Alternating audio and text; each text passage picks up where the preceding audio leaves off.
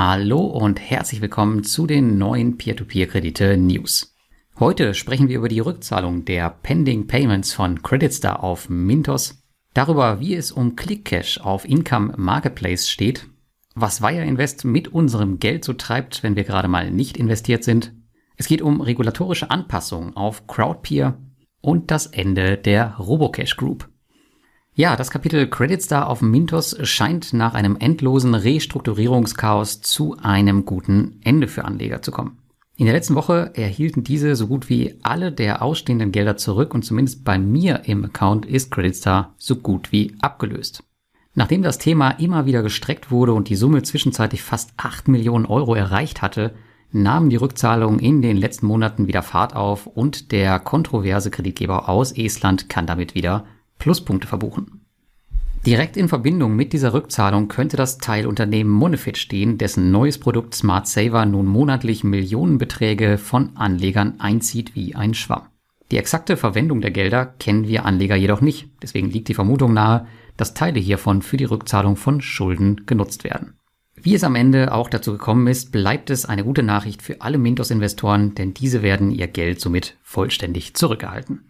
Im Verhältnis zu meinen Zinsen auf Mintos sinken meine persönlichen Rückforderungen Monat für Monat wieder auf ein erträgliches Niveau und sollte sich dieser Trend weiter fortsetzen, dann werde ich wohl spätestens 2024 wieder neue Gelder zu Mintos schicken.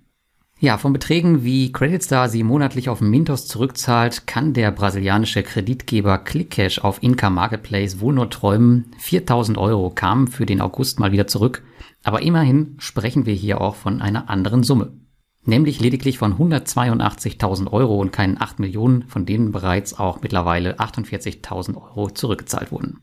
Über den Fortschritt berichtet Income immer transparent auf dem plattformeigenen Blog mit monatlichen Updates. Zuletzt meldete sich auch CEO Kimmo im Telegram-Channel zu Wort, da vereinzelt Investoren immer noch die Durchsetzung von zusätzlichen Mitteln erzwingen wollen, um die Rückzahlung zu beschleunigen. Das beinhaltet neben der Aktivierung der angepriesenen Sicherheitsmaßnahmen auch rechtliche Mittel. Die Forderungen gelten nicht nur für ClickCash, sondern auch für die anderen problematischen Kreditgeber. Der CEO stellte klar, dass alle aktuellen Problemfälle kooperieren und die Summen zum Teil so klein sind, dass es zum Nachteil der Investoren wäre, hier den Hammer herauszuholen.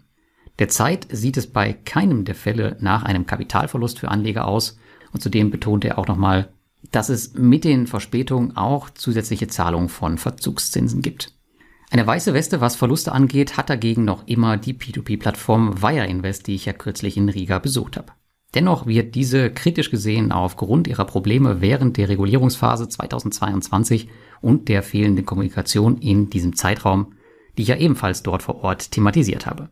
Und wenn ich heute durch die Foren lese, dann habe ich so ein bisschen das Gefühl, dass Wire Invest im Grunde nichts mehr richtig machen kann. Ich diskutiere bei sowas ja immer gerne mit und diese Diskussionen werden immer sehr, sehr schnell emotional und persönlich. Der Grund dafür erschließt sich mir jedoch nicht wirklich in Gänze. Zuletzt wurden die allgemeinen Geschäftsbedingungen angepasst und hier wurde darauf verwiesen, dass man es sich vorbehalte, verfügbare Gelder nun in Geldmarktfonds oder vergleichbare Instrumente zu investieren und auch das wurde direkt als negatives Geschäftsgebaren ausgelegt. Schauen wir uns aber andere Plattformen an, so scheint das eigentlich ganz normal zu sein, denn auch bei Branchenprimus Mintos finden wir einen ähnlichen Passus in den Bedingungen, der komischerweise allerdings niemals so kritisch diskutiert wurde. Um die Sache zu klären und weitere Spekulationen zu meiden, habe ich beim Management nachgefragt und man sagte mir hier, dass bisher noch keinerlei Mittel irgendwo investiert seien und wenn man das mache, werde man die Investoren über die genutzten Instrumente auch informieren. Zudem wies man darauf hin, dass man nur Instrumente auswähle, die gesetzlich zugelassen sind und auch die niedrigste Risikokategorie haben. Hier reden wir dann von Tagesgeld und Geldmarktfonds, was im Grunde kein Problem darstellen sollte. Und zudem sollte das Geld, was auf den Accounts liegt, ja ohnehin in den meisten Fällen voll investiert sein. Das heißt, ich sehe hier auch das Risiko jetzt nicht wirklich, warum hier schon wieder Diskussionen entstehen. Aber wie ich schon anfangs gesagt habe, ich glaube, Wire Invest kann wie Mintos eine Zeit lang überhaupt gar nichts mehr richtig machen.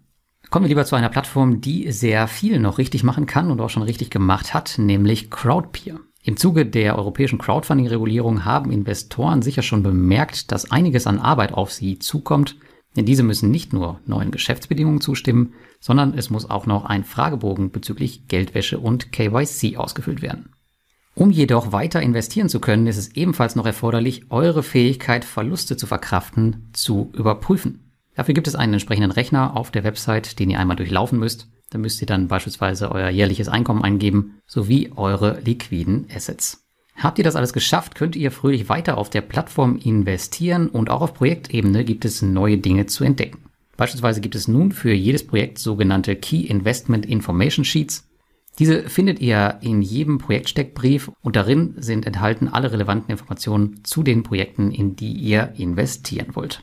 Soweit ich das beurteilen kann, sind alle Anpassungen wirklich professionell umgesetzt, was darauf schließen lässt, dass das Team von Crowdpeer noch ein bisschen mehr mit der Plattform vorhat. Ich sehe die Plattform als eine gute Erweiterung an und habe sie daher auch seit kurzem offiziell in meinem Portfolio gelistet, da sie nun die 2000 Euro Marke überschritten hat. Nochmal zur Erinnerung, ich berichte zum Schutz unbedarfter Anleger nicht über persönliche Portfolioelemente zum Test, wenn die Investmentsumme unter dieser Marke liegt.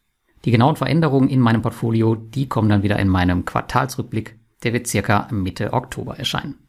Ja, und dann gab es zuletzt noch eine Überraschung für alle Robocash-Anleger. Der Mutterkonzern Robocash Group benennt sich um in Una Financial und startete direkt mit einem neuen schicken Webauftritt, an dem man sicherlich schon einige Zeit gearbeitet hat. Kein Anzeichen mehr vom freundlichen Roboter, der seinen Ursprung in Russland mit dem Kreditgeber Seimer hatte und der ja auch noch immer aktiv ist.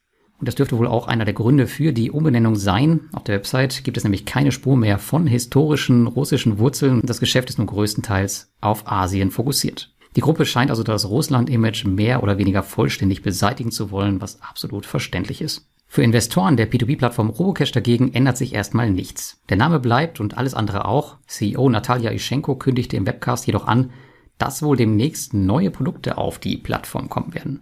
Die Gruppe weitet ihre Aktivitäten nämlich sowohl nach Usbekistan als auch nach Mexiko aus. Für uns Anleger werte ich diese Nachricht positiv, denn das bedeutet, dass man aktiv an der Expansion arbeitet und zudem für sich problematische Strukturen hinter sich lässt. Es wird ebenso steigendes Kreditvolumen in der Zukunft nach sich ziehen, was auch angekündigt wurde. Und damit wünsche ich dir eine schöne Woche und bis zum nächsten Mal.